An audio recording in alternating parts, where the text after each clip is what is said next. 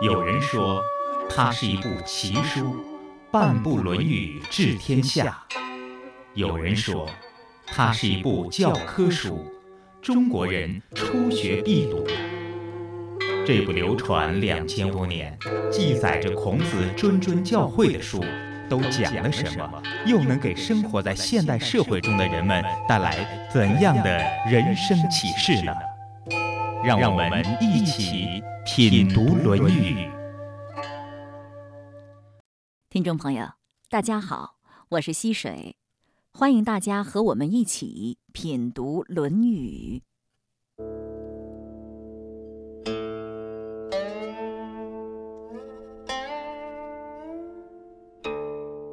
与子曰：“其为人也孝悌。”而好犯上者，贤矣；不好犯上而好作乱者，谓之有也。君子无本，本立而道生，孝悌也者，其为人之本与？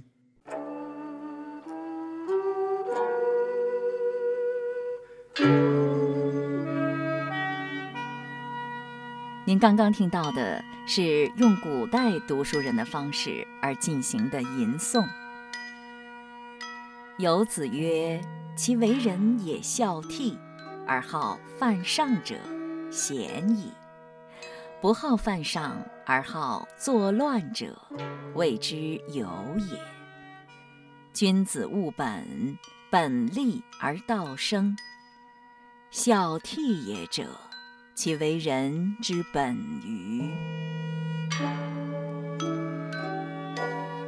这句话的意思是说，一个孝顺父母、友爱兄弟的人，就不会冒犯上司；不会冒犯上司，就不会造反作乱。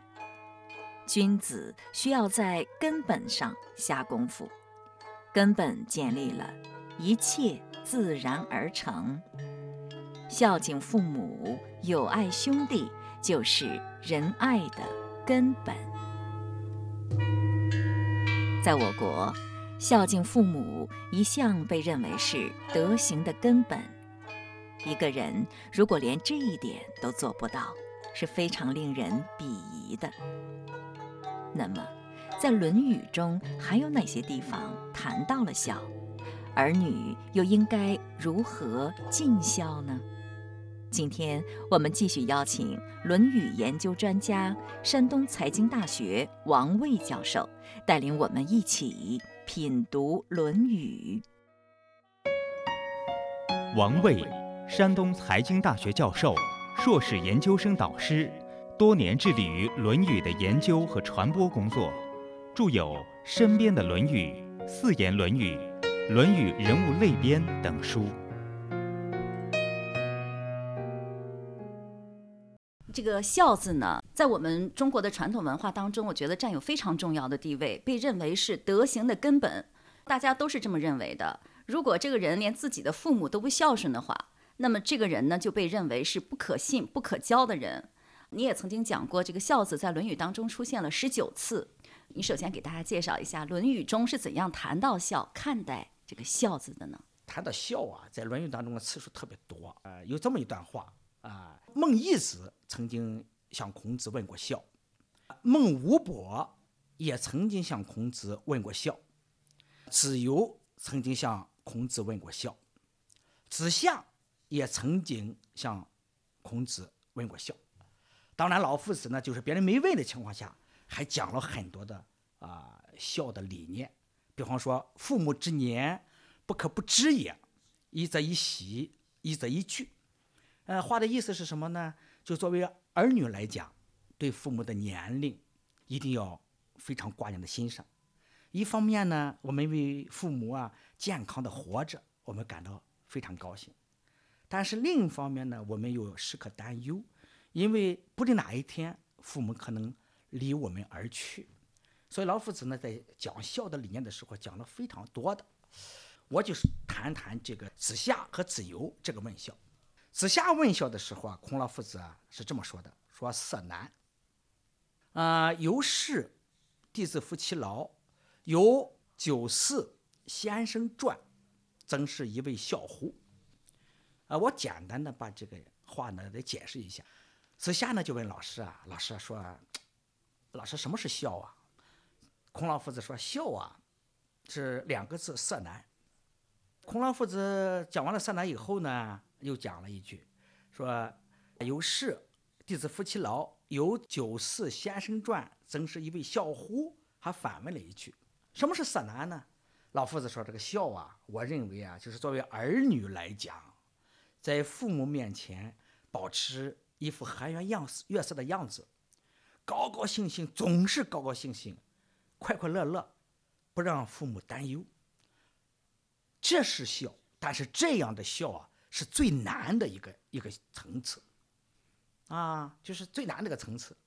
孔老夫子呢，为了说明自己这个观点呢，就说：你看吧，你不要以为啊，有些活你替父母干了。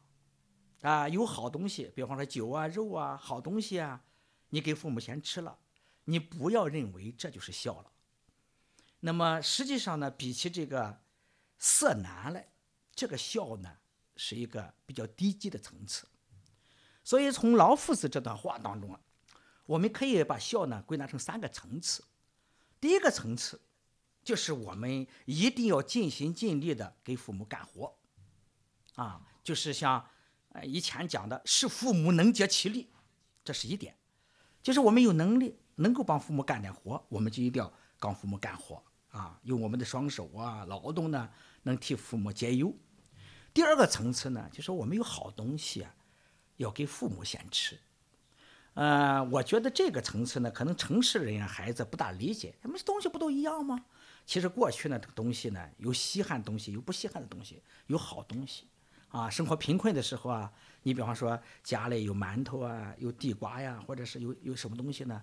那么这个馒头算是比地瓜要好一点，那么留给父母吃。啊，酒肉这是好的东西给父母吃。在这个贫穷的时候，这个能体会得到。啊，现在这孩子富足了，可能体会不到。这是第二个层次。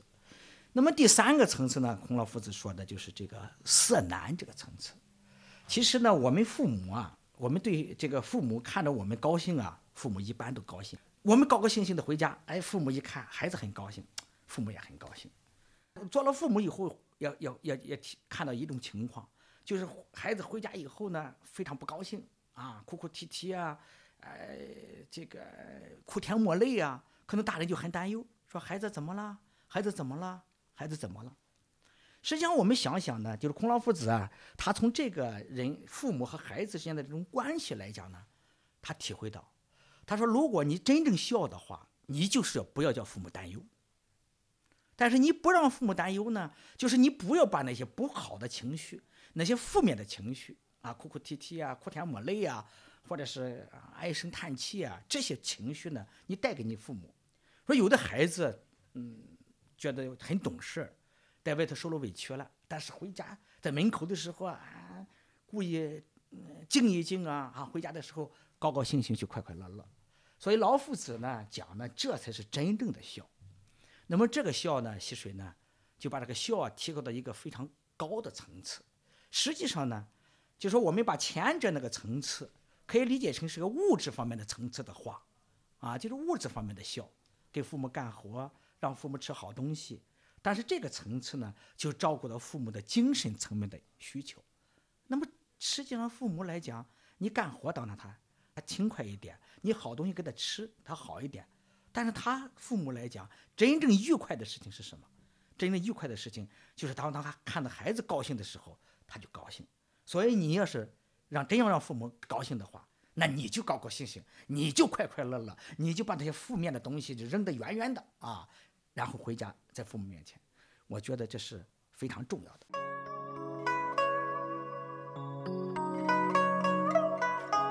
原来色难是这个意思，就是说不把忧愁气恼的情绪带回家，让父母担忧烦恼是不容易做到的，做到了才算是孝。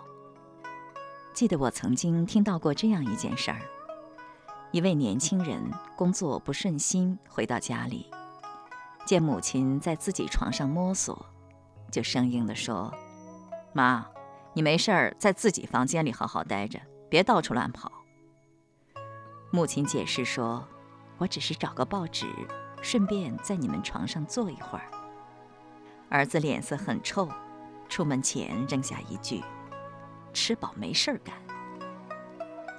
晚上十二点，老母亲就从七楼跳下自杀了。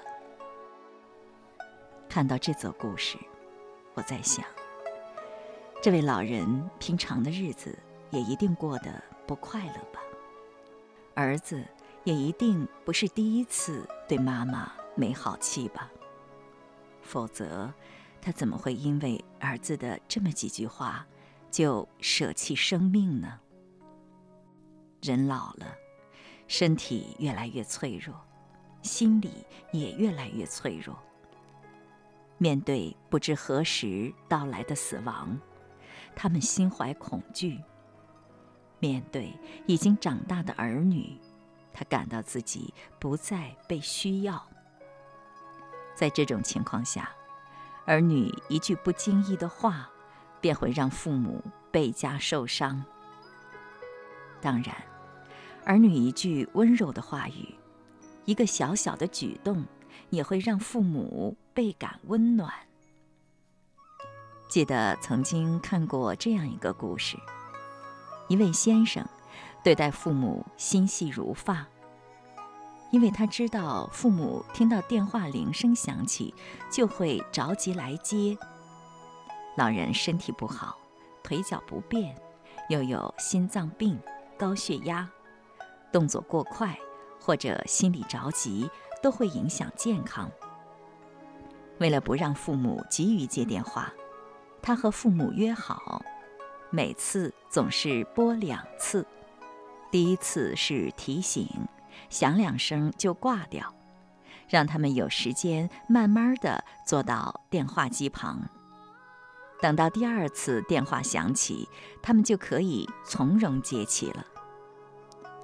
我想，这位做儿子的如此体贴入微，做父母的一定会非常幸福的。当然，对于“色难”这两个字，如果没有学过《论语》，大家还真不容易理解，这不，生活中就闹出了这样一个笑话。谈到色难，还我还有一个故事。我的一个学生，他听了我这段话以后呢，就是讲了这个刚才我们谈到的色难以后啊，他就觉得，哎呦，哎，这个特别好。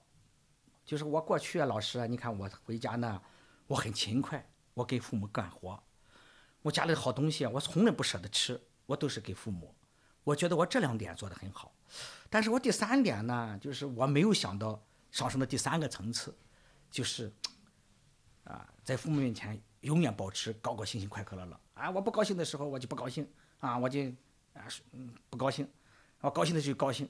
我觉得，既然是老夫子讲了呃这么一段话，那我得按照这个话去做。所以这个学生呢，真是学以致用。寒假的时候呢，他就回到他的老家啊，就莱芜啊，回到老家莱芜了。莱芜以后呢，他这个字写的不错啊，他写这个字不错，用毛笔字呢啊，就写了两个大字“色难”，就挂在了他自己的屋里的墙上，屋里的墙上。其实呢，这个学生呢就是这么个意思。我通过啊看看这两个字，我在我父母面前啊，放假这段时间嘛。啊，一定要让父母高高兴兴、快快乐乐。他父亲呢是一个小学毕业的文化程度，看到这两个字以后不理解，但是色他理解，难他理解，但是色难合起来 是不大好理解。要是不解释的话，是不大好理解。他他他父亲就看了以后说：“哎呦，这个色难，这啥意思？色不就是女色吗？对了，色不就是女色吗？难，这是不是找媳妇难啊？对呀。”这个色可以理解成是是是是女色，那么难可以理解成困难。对呀，这不是找媳妇困难吗？哦，弄了半天这个孩子，难道是找媳妇困难吗？因为读书那个阶段，也正好是年轻，二十来岁，也正好是应该找对象那个年龄啊。他呢没敢肯定，他父亲呢比较小心一些，就打电话给他的弟弟，就村里的支部书记。他支部书记呢是他的弟弟，呃呃，他读小学吧，他弟弟读了初中，他就想着这个我弟弟肯定知道这个事儿，啊，先把这个孩子这个秘密先破一破一再说。给他弟弟打电话说你来啊，家里以后呢，这个孩子写了一幅条幅啊，你看看这个条幅呢。嗯，我看不懂，你过来，咱们看看这孩子的叔叔了。一看，哎呦，我说这还不容易吗？这很简单啊。这就是孩子找不上媳妇愁的。嗯，呃，其实呢，人家这个学生呢没有这个意思啊。人家父母毕竟是不懂嘛，就闹出这个笑话来。晚上呢，哎，这个不是这个父亲和这个叔叔呢，就来给孩子做做工作。说这个找不上媳妇这个事啊，第一啊。现在年龄还不大，也不着急啊，这是第一点。那么第二呢，这个找不上媳妇呢，还有一点，你自己也不能要求太高啊。你这个如果说找不上这个研究生吧，那咱找本科生也行啊。找不上本科生，咱找专科生也行啊。啊，呃，如果说城里的不好找，济南的不好找，那咱找莱芜的也行啊。莱芜的不好找，咱找村里的也行啊。这样呢，就给他做思想工作，意思就别想不开，弄得他一头雾水啊。我没说找不上媳妇，他说你还嘴硬，你那屋里那墙上挂那两个字，俺都研究透了，找不上媳妇，俺都知道。但是俺得告诉你，找不上媳妇这个事儿啊，不能写在墙上。你叫村里老乡亲都知道了，你找不上媳妇还写在墙上，你叫我们的老脸上哪里搁呀？哈。那么他回来以后呢，这个学生回来以后啊，就给我讲了这个故事啊。他就给老师说：“说老师啊，往后啊，你告诉我们那些师弟师妹们，这个《论语》的其他话可以写在墙上，色难这个话是坚决不能写在墙上。”哦，是这样的，确实哈。啊，这句话写在墙上，一般人真的不知道它什么意思，容易引起误解。哎，如果是不懂《论语》的话，你把这两个字写在墙上，的的确确。很难，色难，很容易想歪了，容易想歪了。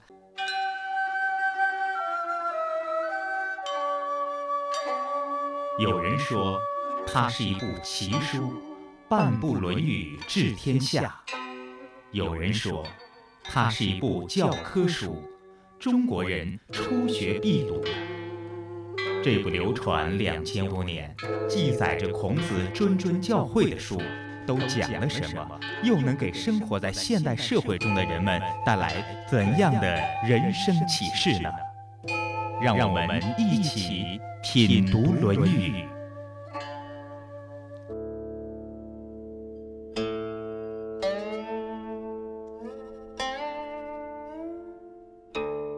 子曰问孝，子曰：“今之孝者。”是为能养，至于犬马皆能与养，不敬后以别后。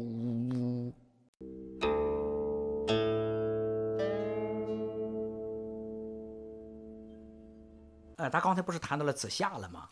其实孔老夫子还有一个学生叫子游，子游这个人呢，在《论语》当中啊，也非常重要的一个人物。呃，子游在《论语》当中啊，也曾经。问孝，那么老夫子怎么回答子游的孝呢？老夫子这么说：说今之孝者，是为能养；至于犬马，皆能有养，不敬何以别乎？呃，子游向老夫子问：老夫子，这个你给我说说孝吧。老夫子没马上回答，说这个孝是什么？嗯，他说：哎呦，现在的人啊，就认为啊，让父母饿不着，这就算孝了啊，有口吃的。这就算孝了。这当然是两千五百年以前就有人这么认识，说今之孝者是为能养嘛，啊，就认为这个父母不缺吃不缺穿啊，顿顿有饭啊，又住在暖和屋子里，这就笑了。他说至于犬马皆能有养，那你想想你家里的这个狗，你想想你家里的这个马，它不是也有吃的吗？狗也有狗窝呀，这个马也有马圈啊，它们也有吃的也有住的。那么，如果你对你父母不尊敬的话，光喂他吃的话，那不敬何以别乎啊？所以在这里呢，老夫子在和子游在谈论这个孝的时候，溪水啊就提出一个非常重要的理念，就是这个孝它的表现形式就是敬。所以这个孝呢，你不要认为就是吃啊、喝呀、干活呀这些东西，这个层次呢还是镜子上。你刚才想的那个色难，再想到这个镜子上，所以这个孝的这个本意啊就出来了。有些人啊总觉得啊，跟父母有吃的有喝的，还怎么了啊？但是父母需要的是孩子的尊敬，所以孝敬孝敬，我们都说孝敬父母，孝顺父母。在孔老夫子来讲呢，这个敬”字，孔老夫子谈的特别多，因为这个老人呀，实际上他当受到这个敬的礼遇的时候，他才活得有尊严，他才觉得活得有意义。你说他又吃饱了喝足了，也没有别人尊重他，孩子们也不敬敬爱他，他就没有意思了。对，所以我们写信的时候，为什么说叫敬爱的某某同志呢？啊，敬爱的谁谁谁呢？哎，为什么你要谈敬爱呢？实际上你知道。他最喜欢的，对方最喜欢的就是敬和爱。嗯，好，我们从几个方面讲了，就是《论语》中孔子啊，还有孔子的弟子是怎么谈到孝的。说到这儿呢，我还想到就是《论语》当中有一句话，看了这句话我就觉得有一些疑惑，就是子曰：“父在，观其志；父莫，观其行。三年无改于父之道，可谓孝矣。”他说：“父亲在的时候呢，就要观察这个孩子的志向；父母去世了呢，还要观察这个孩子的行为。如果这个孩子三年不更改父母的为人之道，那么他的行为就算是孝了。你觉得这样说对吗？那如果父母不是个特别好的人呢？那么是这样哈，《论语》当中啊，三年无改于父之道啊，可谓孝矣。呃，不光是出现在这个地方，其他地方也出现过。”所以这是两千五百年以前人们对孝的一个理解。嗯，首先呢，咱们说说，先说说刚这刚才你谈到的这话的背景，就是老夫子的确讲过，说父在，观其志；父莫，观其行。三年无改于父之道，可谓孝矣。为什么这个老夫子讲的这个父在啊和父不在的时候不一样啊？老夫子讲的是父在，观其志，就说啊。你看这个人，如果说他父亲在的时候，你看看这是个儿子的志向是什么样的。如果这个孩子他父亲去世了，没了父亲了，那么你再看看他的行为是怎么样的。后来老夫子还来了一句话：“三年无改于父之道，可谓孝矣。”为什么在父在观其志？因为第一点呢，溪水是这样，就是过去啊，这个父亲对儿子的控制。和现在不一样，那么因为你是生活在家庭当中，这个父母呢时时刻刻的管着你的行为，所以在父亲在的时候，那么一般的孩子是不敢乱做的。那么这个时候呢，那么这个孩子呢，他好闹，就看看这个孩子有没有出息，有没有远大理想，看这个。哎他行为上你不用太太过的管，因为父亲把着关呢。但是父莫管其行。突然有一天，哎，这个控制力没了，父亲不在了。这个孩子一看，哎呦，没人管我了。这个时候，有的孩子呢，可能就放开了，没人管我，我愿意做什么就做什么了。所以在这个时候呢，老夫子就提出另外一个观点：如果孩子的父亲不在了，你看看他的行为还符不符合道？如果这个孩子还不符合道的话，那这孩子就就不行。说这为什么就是父在和父没不一样？这和当时的这个社会生活和家庭生活是有关系的，但老夫子讲了一句话呢，就是三年无改于父之道，可谓孝矣。为什么讲三年？哈，《论语》当中啊曾经讲过，这个孔老夫子呢和他的一个弟子叫宰我，曾经谈过这个问题。呃，宰我呢就说：“嗨，老师啊，你看看，这个父母去世以后啊，按现在的规矩啊，还得守孝三年。”哎呀，我觉得太长了。那么老夫子说：“那你觉得太长了？那多长你觉得行啊？”这个宰我就说：“嗨，老师，一年就差不多了。就是在我走了以后，这个宰我是宰鱼嘛，说鱼之不仁也啊。说这个人啊，你想想这个道理，这个三年呢，为什么要孩子要给父母守孝三年，这有道理的，因为你孩子生下来以后啊，父母要抱你三年，你才能免于父母之怀。你每个人啊都是这样的，就是父母养你三年，你才能在地上跑，啊，那么你才能够能自己吃啊，自己啊解决一些基本的生活问题吧。那么老夫子从这个简单的道理推论啊，就是既然父母抱你三年，那么父母去世以后，你守你父母三年孝，老夫子说这这应当啊，啊一报还一报的话也应该对呀，这有什么不可以的呢？这就是中国古代的所谓三年为父母守孝的来历。真正的守孝过去不是三整年啊，实际上就是两年零六个月，但是三个年头了。但是一般的来讲都叫三年啊。但是你刚才我记得一上来就提啊，那么这个父亲做得好啊，咱就三年无改于父之道啊；父亲做得不好。那咱就不该三年无改于父之道，你不是不这样吗？是是。说是咱们都按照这个讲，那不就不对了吗？对呀。哎，老夫子针对孝这个问题啊，没讲过到底是对不对。但是有一点，你可能知道老夫子另外一句话，叫“当仁不让于师”。实际上呢，老夫子呢给我们树立一个非常重要的价值判断标准。一般的原则上是三年无改于父之道。孔老夫子还讲过一段话：“君君臣臣父父子子。”就是君要像个君的样子，臣要像个臣的样子，这个父亲要像个父亲的样子，儿子要像个儿子的样子。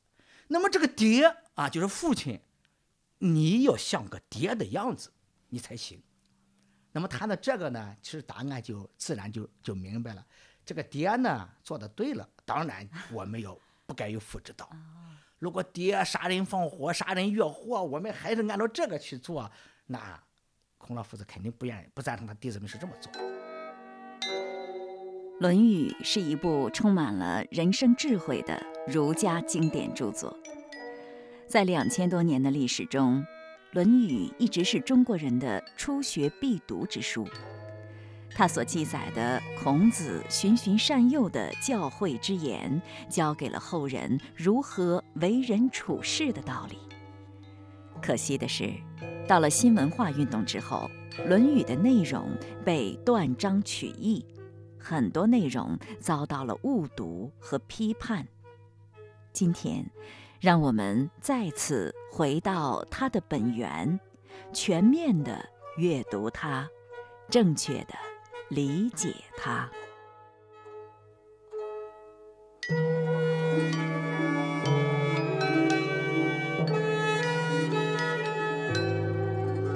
品读《论语》已经上载山东经济广播手机客户端，欢迎下载安装，点击收听。今天的节目就是这样了。今日嘉宾王卫教授，主持人溪水。下期节目再会。